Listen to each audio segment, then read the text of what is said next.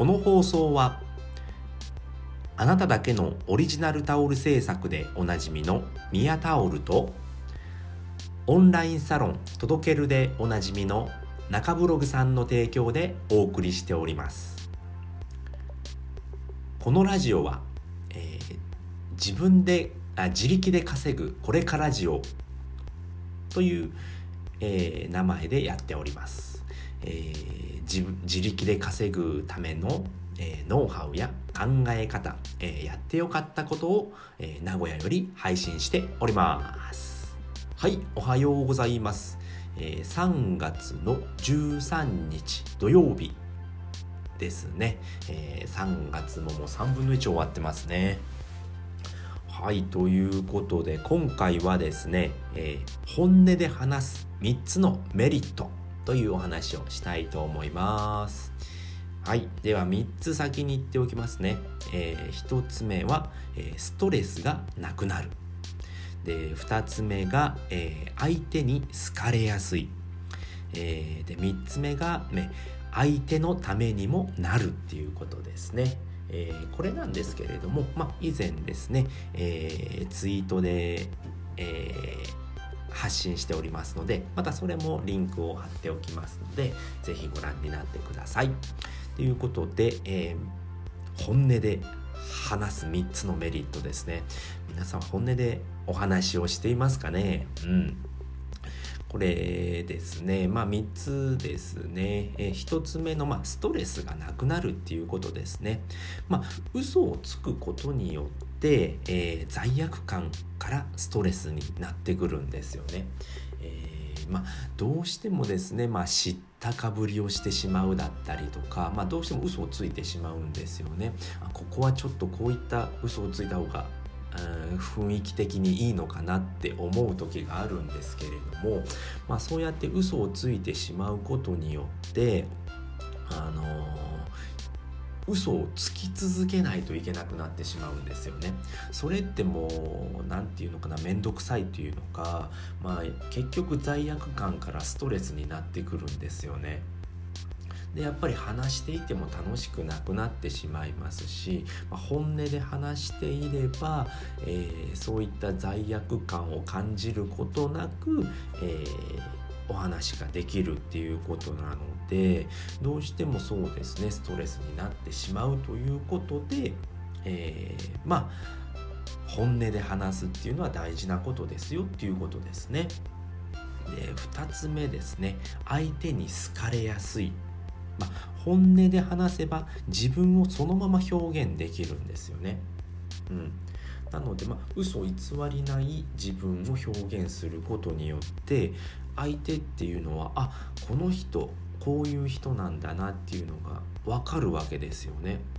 どうですかね？あなたの場合が、えーと、もし相手が嘘をついて話してきている人だったら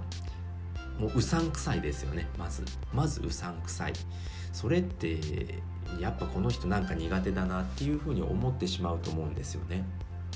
相手の立場になって考えてみるとやっぱ本音で話す人ってやっぱ親友だったり友達だったりですよね。そういう人ってやっぱ信頼できるしうん好かれるし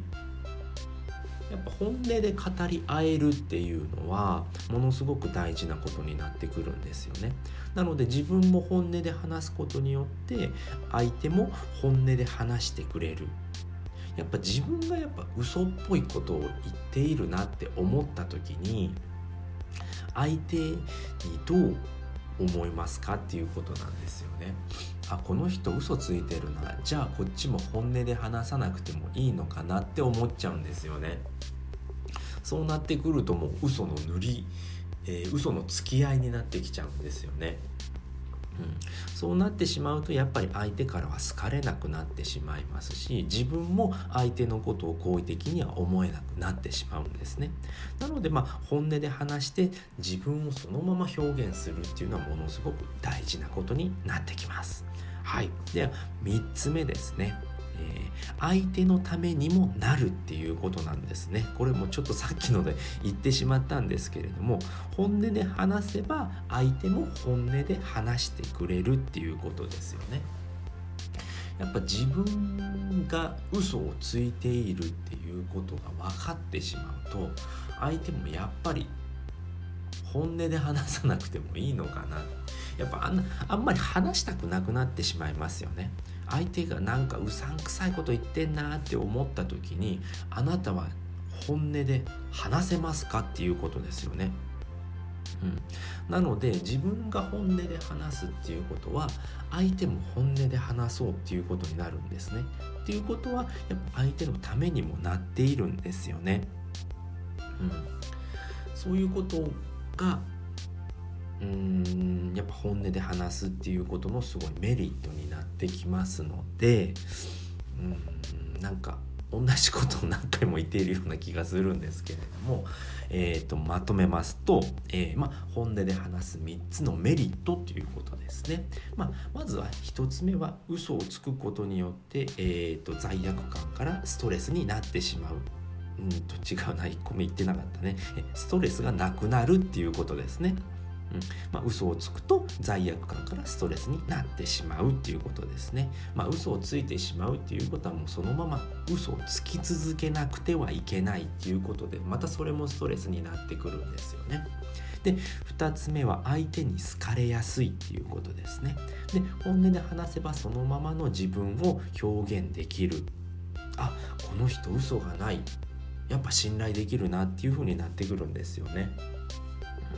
で3つ目は相手のためにもなるっていうことですね、まあ、自分が本音で話すっていうことは、えー、と相手も本音で話してくれるっていうことですよね。なので相手のためにもなるし自分のためにもなるしっていうことですね。ね、自分を表現しているのに相手はま嘘を塗り固めてくるっていうのはやっぱりできないと思うんですよね。偏方性の法則っていうやつですよねこれが。うん、やっぱり相手が本音で話してくれているのに自分が嘘をつくっていうのって人はできないんですよね。まあ、そこが偏方性の法則っていうことになってきます。なので、まあ、本質のない空っぽな話し方をしているようだと、えー人の心って人の心には届かないんですよっていうことが本音の大事なところになってきます。はいということで今回はですね、まあ、本音で話す3つのメリットっていうお話をさせていただきました、えー、最後まで聞いていただいてありがとうございました。バイバーイ。